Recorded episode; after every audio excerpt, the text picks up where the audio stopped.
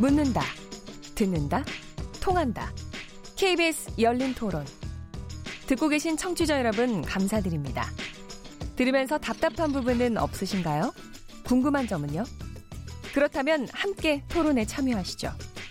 유료 문자 9730을 이용하시면 됩니다.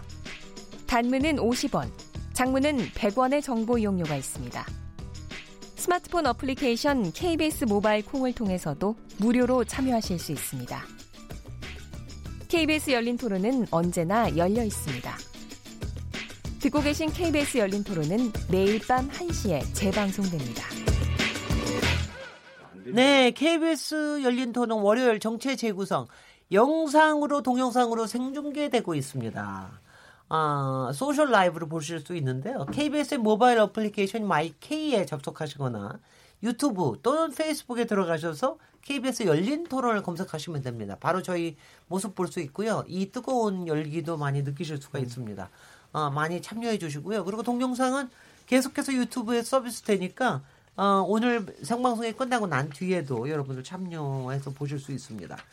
아, 오늘 정치의 재구성 일부가 엄청나게 길었습니다. 올 정기 국회 얘기하고 나니까 뭐 거의 50분을 얘기를 했는데요. 김경엽 더불어민주당 의원님, 주광덕 자유한국당 의원님, 이준석 바른미래당 최고위원이 김용신 정의당 정책위 의장 네 분과 함께 했는데요. 제가 얘기하면서 들으니까 저 이거 유치원 또 사립 유치원법 또 한 번 얘기해야 되나? 저희 저희 두 번 토론했거든요. 네. 또한 번 토론해야 되나? 참 걱정이 되고요. 이제 많이 좁혀졌습니다.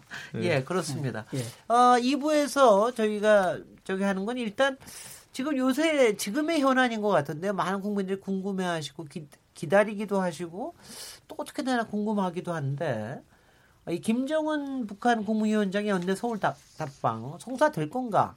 아니 뭐 저기 지난 주말부터 갑자기 13일 설이 나오기 시작했어요. 그러니 원래는 한 18일에서 20일 사이 뭐 얘기하더니 갑자기 13일 설이 나오고 그랬는데 그런가 하면 북, 어, 북한 측에서는 지금 한 열흘째 완전히 묵묵부답인 것 같아서 이런 가능성을 어떻게 보고 계신지 이거는 김경협 더불어민주당 의원님께서 먼저 시작을 해주시겠습니다. 남북 경협이 네. 잘 돼야지 답방을 네. 하게 될 텐데요. 네. 요새 뭐 경협이 쉽지 않아서 제재 문제 때문에 네. 그래서 저희도 사실 이제 이게 이루어지겠나 이런 생각을 가지고 있습니다. 그러니까 지난번 한미 정상 그 회담에서 어, 김 위원장의 답방이 평화 정착의 추가적인 모멘텀이 될 것이다 이제 이렇게 합의를 했어요. 그리고 2차 북미 회담의 개최 방향 등에 대해서도 이제 함께 의견을 같이 했는데 이 정도 되면 이제 답방의 여건은 사실 마련이 됐다라고 보는데요. 문제는 이제 이 김정은 위원장 입장에서는 과연 답방을 했을 때에 실제로 얻을 수 있을 만한 성과가 있겠는가. 그러니까 다시 말해서 이렇게 제재에 대해서 전혀 변화가 없는 상황에서 얻어갈 수 있는 그 빈손으로 가면은 좀 곤란하다 이런 얘기했죠. 음. 예, 아마 그런 것들 때문에 아마 좀 상당히 망설이고 있는 게 아니냐 이렇게 보여집니다. 근데 아마 그쪽에서도 아마 그런 고민을 할 것 같습니다. 그러니까 지금 현재 제재 부분에 대해서 전혀 지금 이 제재 완화의 여지가 없는 상황에서 지금 어떤 종전선언이나 아니면 남북 경협과 관련된 사업들 중에서 어떤 뭐 개성공단이나 금강산 음 어떤 이런 재개라도 이런 게 뭔가 좀 가시적인 뭔가 하나 이, 이 이런 게 있어야 그래도 답방을 해, 했을 때에 나름대로 어, 돌아가서 성과가 좀 나타날 텐데. 근데 예. 근데 백악관의 볼턴이 예. 최근에 그 제재 완화에 대한 상당히 가능성을 시사하는 그건 이제 어제 아주 최근 네네. 얘기인데요. 그래서. 최근 얘기인데 그런데 이제 아직 이제 그 문제를 가지고 그러니까 지난번 이번 저번 주 월요일이죠. 아마 판문점에서 북미 그 실무회담도 했을 겁니다. 네. 그러니까 이게 여기에서 실질적으로 결론이 안 났다는 얘기거든요. 그러니까 이제 미국도 일정 정도 제재 완화의 부분에 대해서 일정 정도 아마 카드를 제공을 했을 거고요. 근데 그걸 가지고 이제 북한 쪽에서 과연 그게 이제 받을 수 있는 카드였는지 아니었는지는 아직 판단을 못 하고 있는 거죠. 네. 그래서 좀 더 두고 봐야 될 것 같습니다. 네, 네. 이번엔 이준석 최고위원님부터. 저는요. 네. 근데 이번에 뭐 정부 측에서 오늘 이제 청와대 쪽에서 얘기한 거로는 꼭 시한을 오늘 올해 안으로 해가지고 협상하지는 않겠다는 네. 취지로 이야기했는데 저는 그게 옳은 방향이라 저는 봅니다. 왜냐하면 올해로 이제 한정 지어놓고 하게 되다 보면은 급한 협상이 될 수밖에 없고 저희가 행간을 좀 읽어야 되는 게요. 지난번에 우리가 방북했을 때 그때 북측에서 이제 리성권 씨가 이제 와서 냉면만 먹고 가냐 이런 말을 했다고 하는데 그게 이제 단순히 무슨 그쪽에서 뭐 외교적 결례를 하고 이런 것이 아니라 네. 그 사람들 입장에서 솔직한 얘기를 했다고 좀 봐요 보면은 왜냐하면 최근에 여당 관계자가 만나는 것만으로 방남하는 것만으로도 의미가 있다라는 얘기했는데 이미 저희가 방북했을 때부터 북한 측에서는 이제 만나는 것만으로는 의미가 없다는 의사를 전달한 겁니다. 그렇기 네. 때문에 와서 냉면만 먹고 가지 말고 또 김경호 위원 이름 언급하게 되지만 경협 에 대한 구체적인 성과를 내놓고 가야 되는 거 아니냐라는 얘기를 던진 거거든요. 그런데 그 당시 아까 말한 것처럼 제재 국면이 이런 것 때문에 실질적인 성과를 얘기 못 하니까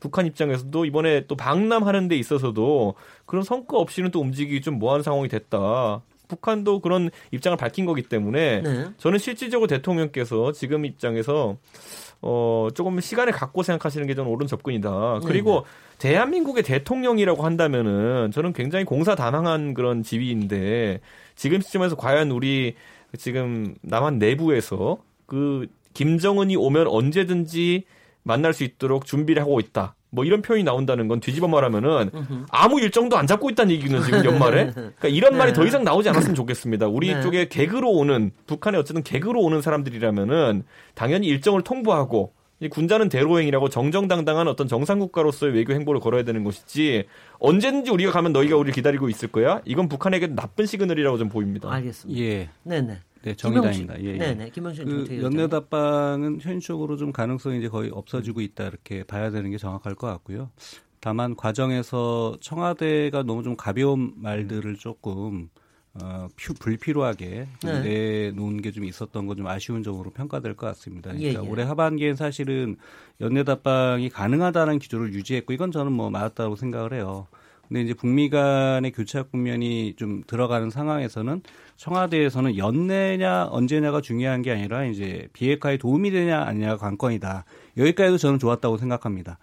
근데 이제 어 한미 정상회담 이후에 급격하게 이제 김정은 위원장은 약속을 지키는 사람이다. 이러면서 사실은 좀 기정사실화하는 조금 뉘앙스를 너무 강하게 얘기하셨던 건 좀 저는 좀 청와대에 신중치 못한 예, 예. 그런 언행이었다고 생각하고 최근에 이제 비로소 재촉할 의사가 없고 이제 현실적으로 좀 어려워진 거 아니냐라고 얘기를 하면서 좀 냉온탕을 조금 왔다 갔다 하는 면은 좀 신중치 못했다 이렇게 보고 있고요. 네.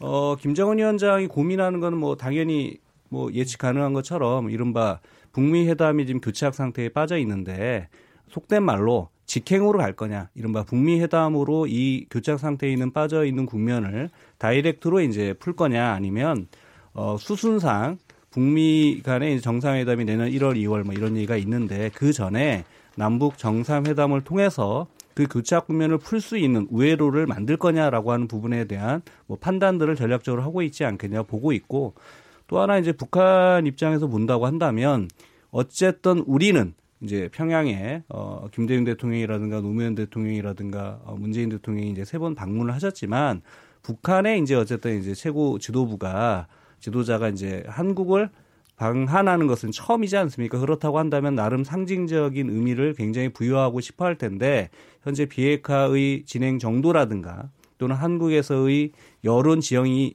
사실 이제 김정은 위원장의 어, 상징적 행보를 함에 있어서 이제 제한 요건들이 많을 거예요. 이제 그런 부분에 대한 고민들이 저는 작용해서 뭐 신중한 판단들을 하고 있지 않나 싶은데 네. 다만 저는 아까 이준석 위원이 얘기했던 것처럼 뭐 어, 냉면 먹으러 왔냐 그건 부적절한 발언 만에 그런 발언이 있었다고 한다면 부적절하다고 생각하는 것이 그럼에도 불구하고 결국 북미 간의 문제에서 지금 당장의 국면들은 북미 간의 문제를 풀어야 되지만 실질적으로 평화 어, 번영을 함께 해야 될 주제는 사실 남북 아닙니까? 그런 부분에서의 남과 북의 신뢰를 하나하나 쌓아나가는 데 있어서의 이른바 이제 약속을 이행한다는 측면에서는 저는 연말이던 연초던 다시 말해 이제 북미 회담 전이라도 어, 김정은 위원장의 답방은 있을 수 있고 의미 있을 수 있다 이렇게 보고 있습니다. 예, 예. 조한도 저도 뭐 지난주부터 어, 김정은 위원장은 그 G20 정상회의에서 문재인 대통령과 트럼프 대통령이 어, 북한이 완전한 비핵화를 달성할 때까지는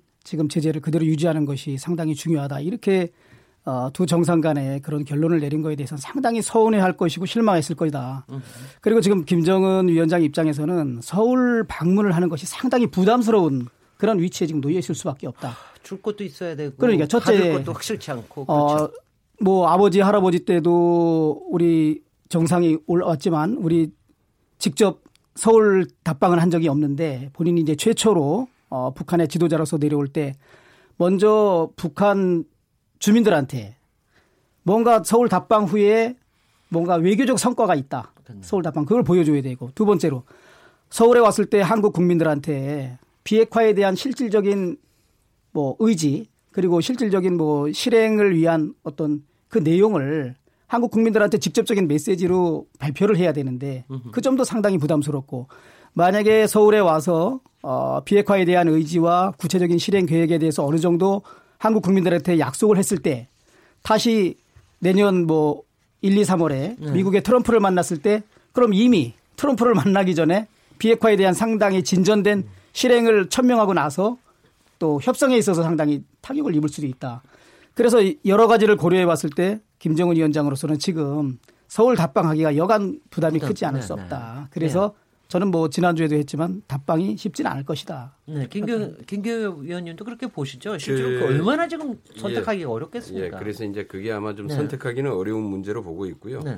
단지 하나 이제 청와대에서 지난번에 처음에는 이제 연말 답방의 가능성이 열려 있다라는 음. 정도의 얘기였지. 사실은 뭐 이걸 가지고 이제 여러 가지 뭐 표현을 그냥 갖다가 너무 예결 애걸 복걸 하는 거 아니냐 이렇게 했던데 전혀 그 가능성이 열려 있다라는 것이지 그것이 뭐 애걸복걸 하는 건 아니라고 생각하고요. 그다음에 문제는 이제 지난번에 비핵화 하면은 제재 완화를 할 것인가. 그런데 이런 문제에 대해서는 이 비핵화 의지 부분에 대해서는 지난번에 이제 판문점 선언이나 그다음에 북미 싱가포르 합의에서도 역시 그대로 다 이제 표현이 다 됐고요. 그다음에 지난번에 평양 선언에서도 만약에 상응 조치를 하면은 동창리든 풍계리든 검증 받을 것이고 영변 거기 영변 핵시설이 이제 북한의 핵 시설의 사실 거의 본산이다 본부다라고 얘기하는 데 아닙니까? 으흠. 그 부분도 검증을 받을 용의가 있다. 그러니까 북한에서 얘기하는 건 지금 상응 조치를 요구하고 있는 건데요. 그 상응 조치라고 하는 게 사실 종전 선언이나 제재 완화와 연관된 일정 정도 경제 협력 부분인데 저는 이런 부분에서 일정 정도 아마 어 미국이나 유엔에서 어 일정 정도 이런 상응 조치를 하는 것이 예, 지금 현재 북한의 비핵화를 촉진시키는데도 굉장히 도움이 될 것이다 이렇게 보고 있고요. 네. 그런데 있어서 아직까지 아까 말씀드린 그동안에 몇 차례의 합의에서 공표했던 비핵화의 의지에 대해서 뭐 그 의지를 의심하거나 저는 뭐 그런 것보다는 실질적으로 이제 이것을 이행하게 만들어 나가는 조치가 중요하다. 이게 저는 지금 지금은 필요한 시기다라고 보고 있습니다. 네. 예. 근데 네, 문재인 대통령께서 중간에 조정자 역할을 하신다 그러면서 지난 가을에 유럽 순방을 하시고 또 아세안 회의 가서도 계속 지금 김경애 의원을 말씀하신 북한이 비핵화 조치를 끌어내기 위해서는 국제사회에 어떤 상응한 제재 완화가 필요하다 그런 말씀을 계속 하셨는데 유럽의 어느 정상도 또 아세안 정상들도 거기에 화답한 분은 한 분도 없단 말이에요. 오히려 이제 G20 회의에 가서 트럼프와 문재인 대통령이 그 30분간의 회담에서 오히려 김정은 입장에서 보면 상당히 실망스러운 북한이 완전한 비핵화를 달성하기 전까지는 지금 이 제재가 그대로 유지되는 것이 중요하다 이렇게 말했고 또 이제 볼턴께서 어 안보부 장관께서 이제 어제 같은 경우에는 조금 이제 융통성 있는 말씀을 했지만 불과 4일 전인 12월 6일 날은 우리가 지금까지 비핵화한다는 말을 수십 년간 들어왔지만 이제는 그 실행을 봐야 할 시기다. 그래서 이렇게 이제 압박을 하고 있기 때문에 이 부분이 이 꼬여 있는 핵심이고 이 부분에 관 부분에 관한 뭔가 실마리가 풀리지 않으면 지금 상당히 서울 답방도 쉽지 않고 북미 간의 아, 고위급 실무진 간의 접촉도 실질적인 접촉이 쉽지 않아 보인다. 그런 생각이 듭니다. 저는 저도 그래서 이제 남북 경협 특위에서 그 부분과 가지고 이제 통일부하고 외교부에 대해서 이제 주문을 했던 건데요. 지금 미국 국내 사정으로 제재 완화가 쉽지는 않습니다. 그래서 전반적인 제재 완화 저기 방향보다는 남북 교류 협력 부분 부분에 대해서 제재 면제 이 제재 예외 적용을 받아내려고 하는 노력을 해야 될 거다. 으흠. 그렇게 해서 이제 사실 그 다음에 바로 받아냈던 게 철도 공동조사고요. 그 다음에 이제 철, 철도 연결 부분이나 금강산 관광 개성공단 이런 게 있을 텐데 이런 부분도 사실 남북 교류 협력 사업에 대해서 제재 예외 조치를 받아 나가려고 하는 우리 정부의 노력이 중요하고 또 저는 거기에다 초점을 맞추고 지금은 가야 된다 이렇게 생각을 합니다. 남북 문제에 대해서 김경호 위원님한테 발언권을 한, 항상 한 번만 더 주십시다. 네, 네. 근데 저는 이제 우리가 조금만 이제 남북 화해 무드라는 것이 근 1년 가까이 지속되다 보니까 네. 잊고 있었던 게 있다면요. 북한이 문재인 대통령이 집권하자마자 태도 전환이 있었던 것이 아닙니다. 뭐 올 초에 작년 말에 어떤 일이 있었냐면은 결국에는 본인들이 미사일 실험과 핵실험 하다가 우리는 핵 무력을 완성했다라고 선언하는 시점부터 이제 조금씩 이제 변화가 감지됐던 것이거든요. 그렇기 때문에 지금 이제 비핵화에 대해 가지고 여러 가지 트럼프 대통령 입장에서는 어떻게 외교적인 노력을 좀 어, 빠르게 하기 위해 가지고 지난번에 볼턴이 얘기했던 것처럼 조금 유화 제스처가 나오기도 합니다만은 미국의 인재 소위 말하는 지식인층에서는 끝없이 이해돼 가지고 그들이 생각하는 CVID와 그리고 비핵화의 전초 단계들에 대한 조건들 제시하고 있어요. 그러니까 각종 싱크탱크에 제시하는 것들을 본다 하더라도 아까 뭐 영변 아니면 뭐 미사일 실험장, 핵 실험장 이런 것들에 대해 가지고 사찰받고 검증받겠다라는 얘기를 북한이 하고 있지만은 그 실질적인 절차가 무엇인지도 아직까지 구체화되지 않고 있고 두 번째로는 그런 것들을 북한이 얘기할 때마다 뭐 위성 사진이나 아니면 실질적인 자료를 바탕으로 해서 반박 자료를 계속 내놓고 있어요. 트럼프 대통령 입장에서는 외교적인 성과를 내고 싶겠지만은 미국이라는 나라의 특성상 그런 어떤 검증의 단계들을 통과하지 못하면은 결국엔 앞으로 나가지 못하는 것이거든요. 그러니까 저는 북한도 그런 어떤 미국의 민간 사회에서 나오는 지적에 발맞춰 가지고 상당히 합리적인 어떤 비핵화 안을 제시해야 되는 거지. 지금과 치 협상은 교착되어 있고 계속 미, 국의 민간 싱크탱크에서는 뭐 삭감몰부터 시작해가지고 이번에도 뭐 미사일 기지 중국 쪽에 있는 것들 다 나오고 이렇게 하는 것들이 저는 앞으로 이 교착 국면이 결코 북한에게도 유리하지 않기 때문에 우리 정부가 만약에 운전자론을 계속 설파하고 싶다면은 이제는 북한을 적극적으로 설득해야 되는 단계다. 네. 시간이 이런 어, 북한과 아니면 또 평화를 바라는 그런 어떤 협상론자들의 편이 아니다라는 것을 이제 알아야 됩니다. 알고 있겠죠. 근데 뭐 네, 예, 예. 얘기 네, 예, 정의당인데요. 네. 어차피 지금 쟁점이 여러 가지가 있죠. 그러니까 초기의 상징적 수준에서의 비핵화 조치를 뭘로 볼 거냐. 그게 음, 그렇죠. 이제 미사일 시험장 발사의 폐쇄냐 아니면 북한은 그렇게 얘기를 한 거고 그렇게 되면 이제 미국에서의 상응하는 조치가 있으면 다음 단계로 이제 영변 핵시설을 영구 폐쇄하겠다 이런 거고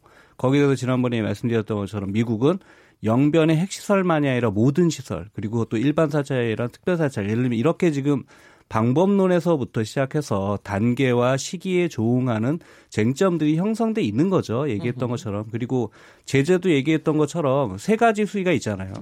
유엔에서의 제재의 예외 조항 방식이 있고요. 방금 김기현 위원이 얘기했던 것처럼 유엔의 제재 결의안은 수정하기가 훨씬 편리합니다.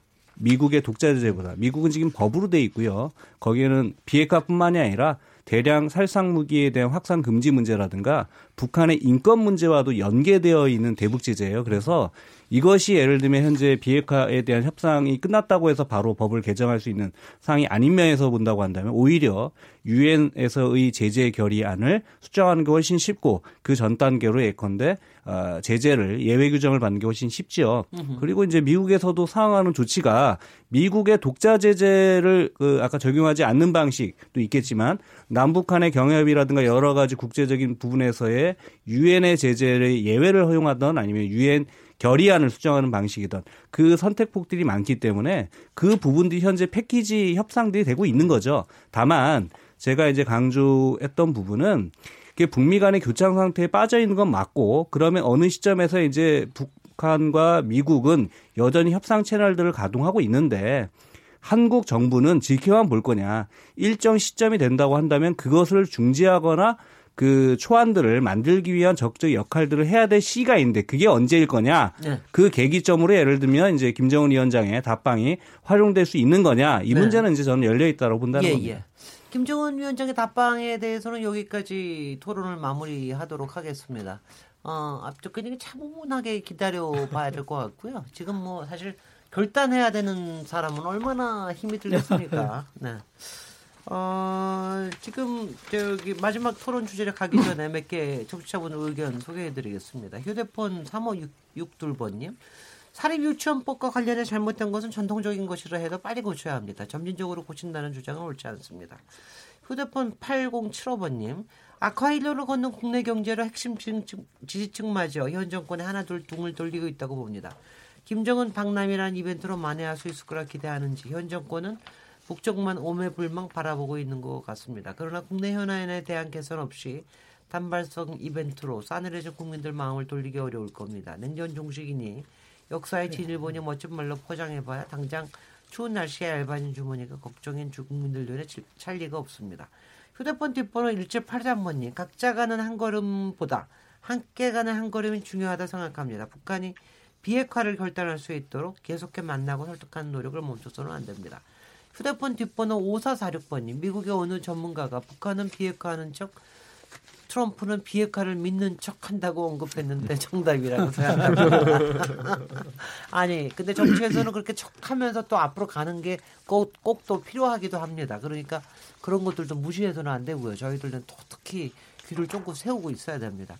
이제 마지막 토론 주제입니다. 이거 재밌는 주제입니다. 한국당 원내대표 선거 드디어 내일입니다. 예. 아 더군다나 워낙 후보가 넷이 있었는데 두 분이 이제 저그 자진 사퇴를 하시고 딱 두 분만 남았습니다. 마치 결승전 같은 원내대표 경선. 음. 김학용 대 나경원 2파전 구도로 확정이 됐는데요. 정책의 의장 후보도 다 고르셨죠. 내일 이제 어떻게 될지. 우리 이거는 저 일단 주광덕 의원님 얘기를 듣, 듣기는 주광덕 의원님 얘기부터 듣겠습니다. 어떻게 네. 예상하십니까? 현재는 뭐 백중세인 것 같습니다. 참 이런 거 이거 정답 정답이지만 저희한테 재미 하나도 없는데 아. 왜 백중세입니까? 네. 그래서 이제 나경원 의원은 높은 대중 인지도 그리고 또 여러 가지 이제 대국민 이미지 개선, 당의 지지율 제고에 그래도 긍정적인 면이 많지 않냐.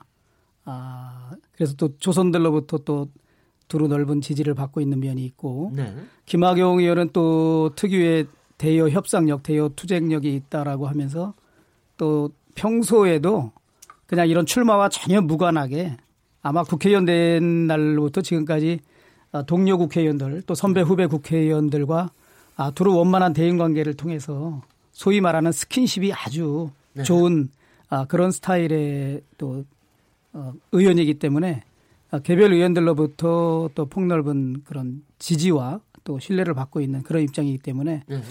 여러 가, 면을 종합해 봤을 때 아, 두 원내대표 후보 간에 거의 백중세가 되지 않을까 그런 예상이 많습니다. 주광덕 의원님은 역시 내부자이시기 때문에 뭐 여기에는 뭐 친박이나 반박이나 이런 얘기 하도 안 빼시고 잔류파, 탈당파 뭐 이런 것도 하나도 얘기 안 하시고 제가 그러면 편안하게 얘기하셨는데 네. 자 요거는 이런 이런 얘기를 아주 재미나게 얘기해 주시는 분은 여기 뭐 우리 기대 딱 기대 주 이준석 이준석 최고위원님 바른미래당 최고위원님 어떻게 어떻게 예측하십니까 분석해 주십시오. 지난주에 뿌린 씨를 하나 제가 이제 열매를 가져갈게요. 네. 저 그때 제가 이제 계파 대리전이 될 것이다라는 얘기를 했을 때 주광덕 의원님이 이제 물론 그런 바람이셨겠지만 안 그럴 것이다라고 이제 얘기하셨는데 결론은요. 아까 얘기했듯이 네 명의 후보가 처음에 이제 언급이 되다가 지금 두 분이 사실상 이제 출마 안 하셨거든요. 네. 그게 이제 지금 언론에 나오는 바로는 정책위 의장 러닝메이트를 구하지 못했다라고 하는데 네네. 사실 이 두 분이 대인 관계가 원만하지 않은 것도 아니고 유기준 의원님하고 뭐, 뭐 김영우 의원님하고 네, 김영우 저는 그 이유를 찾자면은 네. 이미 이게 개파 대리전의 양상으로 갔고 유력 후보가 둘로 압축된 이상 예를 들어 A 후보와 B 후보가 있는데 나중에 어떻게든지 간에 둘에게 밑보이면 안 된다는 정서가 작용한 겁니다. 그 네. 정책위의장 후보군에게도 보면은 그렇기 때문에 나중에 뭐 명백하게 A도 아니고 B도 아닌 팀에 선 사람이 이때는 제일 불리합니다. 그렇기 때문에 저는 아주 치열한 지금 개파 대리전이 펼쳐지고 있다 이렇게 생각하고요. 저는 지금 시점에서 근데 사실 아까 주광덕 의원님이 뭐 후보들 개인에 대해 평가 중은 저도 100% 공감하고요. 다만 이게 그 굳이 따지자면 팀 점수와 개인 점수가 있습니다. 그런데 네. 과거에도 보면 나경원 의원 같은 경우에도 어, 탄핵 직후에 탄핵 직후에 이제 사실상 탄핵 찬성파를 대표해가지고 원내대표 선거에 나온 적이 있습니다. 그렇죠. 그때 탄핵 찬성파가 거의 수치상으로는 65명까지 이제 계산이 있었거든요. 네. 그럼에도 불구하고 그 당시에 나경원 의원이 원내대표 선거에 집니다. 네. 네, 그리고 그다음에 분당 사태가 나게 되는데 저는 그렇기 때문에 이제 팀 점수상으로는 이번에 나경원 의원이 굉장히 유리한 위치에 선 건 사실입니다. 네. 하지만 개인 점수에서는 어떻게 될지 이제 한번 지켜봐야 되고요. 왜냐하면 팀 점수에서는 이번에 소위 말하는 뭐 잔류파, 아니, 탈당파 또는 비박계가 잘못 선택했던 게 뭐냐면은 선거를 앞두고 갑자기 김용태 사무총장이 크게 이제 비박계로 분류되는 김용태 사무총장이 인적 쇄신 기준안을 들고 나왔어요. 그렇죠. 일곱 가지. 그런데 그 안에 기억하시겠지만은 뭐 진박 행위를 했던 자 뭐 이런 예, 게 들어 있거든요. 네. 저는 그것이 개파 갈등을 많이 부추겼다는 이런 전언도 들었거든요. 저는 그렇기 그, 때문에 저는 이번 시점에서 선거전에서 나경원 의원은 역시나 예상대로 다 끌어안겠다고 나왔잖아요. 음. 그리고 이제 범 비박계 같은 경우에는 인적 쇄신 하겠다라고 나왔잖아요. 저는 이 상황 속에서는 당연히 국회의원들한테 내가 인적 쇄신의 대상이 될지도 모르는데 인적 쇄신하겠다는 사람과 쇄신하지 않겠다는 사람이 있을 때는 당연히 특히 최근에 자유한국당의 지지율이 올라가는 상황 속에서는 다시 한번 이제 인적 쇄신보다는 안정감이라는 단어 안에서 대화합론을 내세운 사람이 팀 점수는 우세할 것이다. 그런데 아까 말했듯이 개인 점수에 있어서는 저는 어, 지난 선거의 결과를 바탕으로 해가지고 네. 어, 예단하기 어렵다 이런 생각합니다. 그 제가 한 가지 여쭤보면은 그 네. 그 당시에 말이죠. 만약 네. 나경원 후보가 그때 원내대표가 됐었으면 네. 그랬으면 분당이 안 될 수도 있었을까요? 어, 애초에 분당이 안 됐고요. 네. 분당을 하지 않기 위해 가지고 그 당시에 그 결국에는 그런 선거를 하게 된 것인 게 네. 원래는 사실 굳이 따지고 얘기하면은 나경원 의원의 출마에 대해서도 그 당시에 음. 그 소위 말하는 그 탄핵 찬성파 중에서도 의견이 분분했거든요.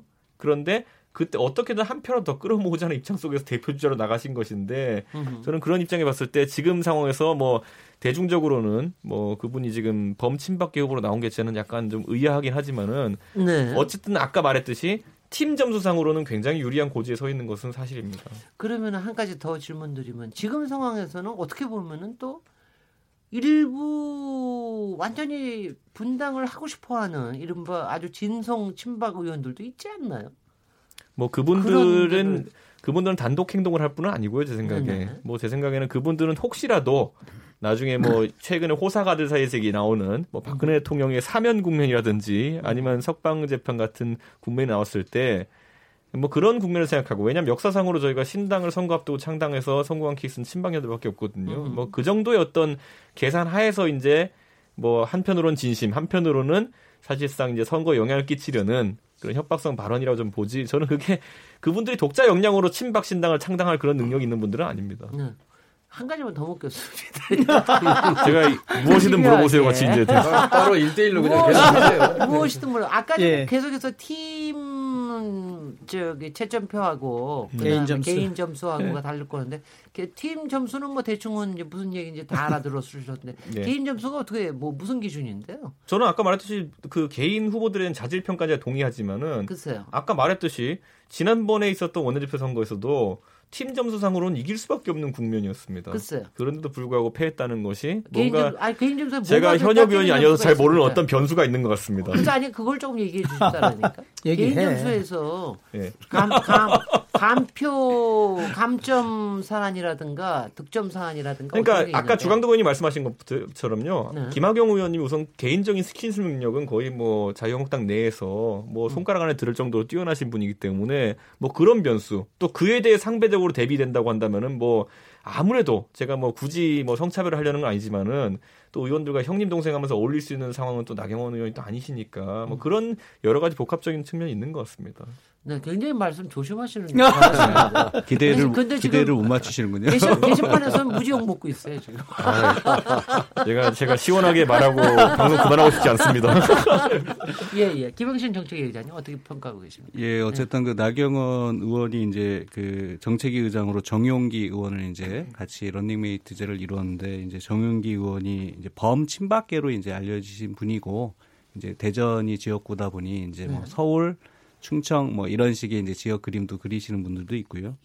김학용 의원은 이제 우리 김종석 초선 이제 비례 의원이신데 이제 경제 전문가로 어, 활동하시는 의원이신데 어쨌든 이제 비박 복당파 입장이신 이제 김학용 의원 입장에서는 좀 중도나 이런 초선 비례 의원하고 이제 연합하셨다라고 하는 평가들을 좀 받고 있는 것 같아요. 근데 이제 아까 이준석 위원이 얘기했던 것처럼 포장지는 이렇게 많이 이렇게 막 바꾸시려고 이러저러하게 하긴 했는데 아, 그래서 결국에 돌고 돌아서 여전히 친박과 비박, 비박 간의 경쟁으로도 이제 보고 있는 것이 냉정한 현실이고 근데 이제 아까 이준석 의원은 친박의 지원을 받고 있는 나경원 의원이 어, 과거 전례를 봤더니 그 개인 표에서 갉아먹는 게 있더라. 그래서 잘 될지 안 될지 모르겠다. 이런 평가를 하신 것 같고요. 네. 밖에서 보는 저희들은 더 보기 어려운데 어쨌든 뭐 두 분이 그렇게 보신다고 한다면 저희는 그런 포인트 하에 저도 관전은 네, 관전은 이전에 같이 계셨던 네. 부분에서는 이제 관전을 하면 되지 않겠냐 보여주고 있고요. 네. 음, 어쨌든 뭐 이게 원내대표 선출이 이제 12월 이제 내일 있으실 거고 그 다음에 이제 자유한국당 입장에서는 또 원래 예정되어 있는 12월 중하순에 이제 지역위원장, 당협위원장 이제 어, 인사 쇄신, 인적 쇄신안이 발표된다고 하니 그것도 있을 것이고 내년 2월 전당대회로 예정되어 있는 이른바 당대표 지도부 선거 있을 것이기 때문에 그 과정들을 쭉 계속 지켜보면서 그런 지금 다시 이제 부활되어 있는 친박 비박 간의 경쟁이 또 어떻게 될지도 뭐 지켜봐야 되지 않을까 싶습니다. 네, 네. 김경엽 의원 더불어민주당 원래 원내대표 선거는 사실 개파 갈등이 그렇게 크게 드러나지 않는 선거로 이렇게 알려져 있는데요. 이번에 이제 보니까 그 유기진 의원님이 사퇴하면서 하신 말씀을 들어봤더니 개파 정치의 벽을 넘지 못하고 사퇴하기로 했다 이렇게 말씀을 하셨더라고요. 그걸 보니까 이제 우리는 내부 사정을 잘 모르는데 이걸 보았을 때는 아직 상당 정도의 에, 사실상의 개파가 그대로 남아 있구나라고 생각을 했고요. 그다음에 아까 이제 뭐 잔류파냐 친박이냐 또는 복당파냐 비박이냐 어떤 이제 이런 구도인 것 같은데 어 그다음에 정책위 의장을 누구를 선택하느냐는 아마 그런 이런 개파 구도에 큰 영향을 미칠 것으로는 보지 않습니다. 그런데 이제 하나는 좀 한 가지 좀 약간 좀 걱정스러운 것은 보면서 요즘에 이제 논란이 박근혜 대통령의 석방 문제를 가지고 많이 이제 이렇게 논란을 하던데 그 오히려 그 비박계에서 뭐 석방 얘기를 하고 이렇게 하면서 좀 한 가지 우려스러웠던 것이 이거 보수가 혁신한다고 하면서 오히려 이거 과거로 회귀하는 거 아니냐라고 하는 면에서 굉장히 좀 우려스러운 면으로 좀 보여졌고요. 그 다음에 이제 하나는 사실 이제 이번에 원내대표 선거에서 이런 정도인데 이후에 이제 아까 조광특위에서 당협위원장 결정하는 과정, 그다음에 내년 2월 달에 당대표 선거 과정, 좀 이런 데서 굉장히 개표, 개파 갈등이 좀 증폭될 가능성이 좀 있겠다 이렇게 보여집니다. 예. 뭐 여기서 내기를 걸고 싶은데 두 분의 입장을 생각을 해서 제가 내기는 안 걸겠도록 하겠습니다. 내일 뭐 이맘때면은 뭐다 결정 내일 오후 3시부터 한다 그러니까요. 대여섯 시면은 뭐 다 결론이 나올 것 같습니다. 어, 여하튼, 여하튼 선거는 재밌는 것 같아요. 네, 그렇습니다. 보는 사람들은 재밌습니다. 중앙동 의원님은 뭐 별로 그렇게 재밌지는 않으시겠지만, 어, 이제 마칠 시간이 됐는데요. 어, 다, 이번 주일도 아마 향후, 저기, 이번 예산에 관련돼 가지고 평가도 많이 나올 테고요. 그리고 임시국회에 대한 얘기도 많이 나올 거라서 굉장히 여러 가지 이슈들이 많을 것 같은데 여러분 어떠, 어떻게 저 대응을 해야 된다고 보시는지 임시국회 관련해서 그한 50초씩 얘기해 주시죠. 주광동 의원님. 네. 어쨌든 이번에 예산국회, 정기국회가 국민들의 기대에 못 미친 부분이 어, 내용에 있어서나 절차에 있어서나 여러 가지가 있었고 그 점에 대해서는 저도 현역 의원으로서 좀 송구한 말씀 금할 수 없고 그러기 때문에 아, 우리 새 지도부가 구성되면서 어, 12월 임시국회가 좀 필요하다.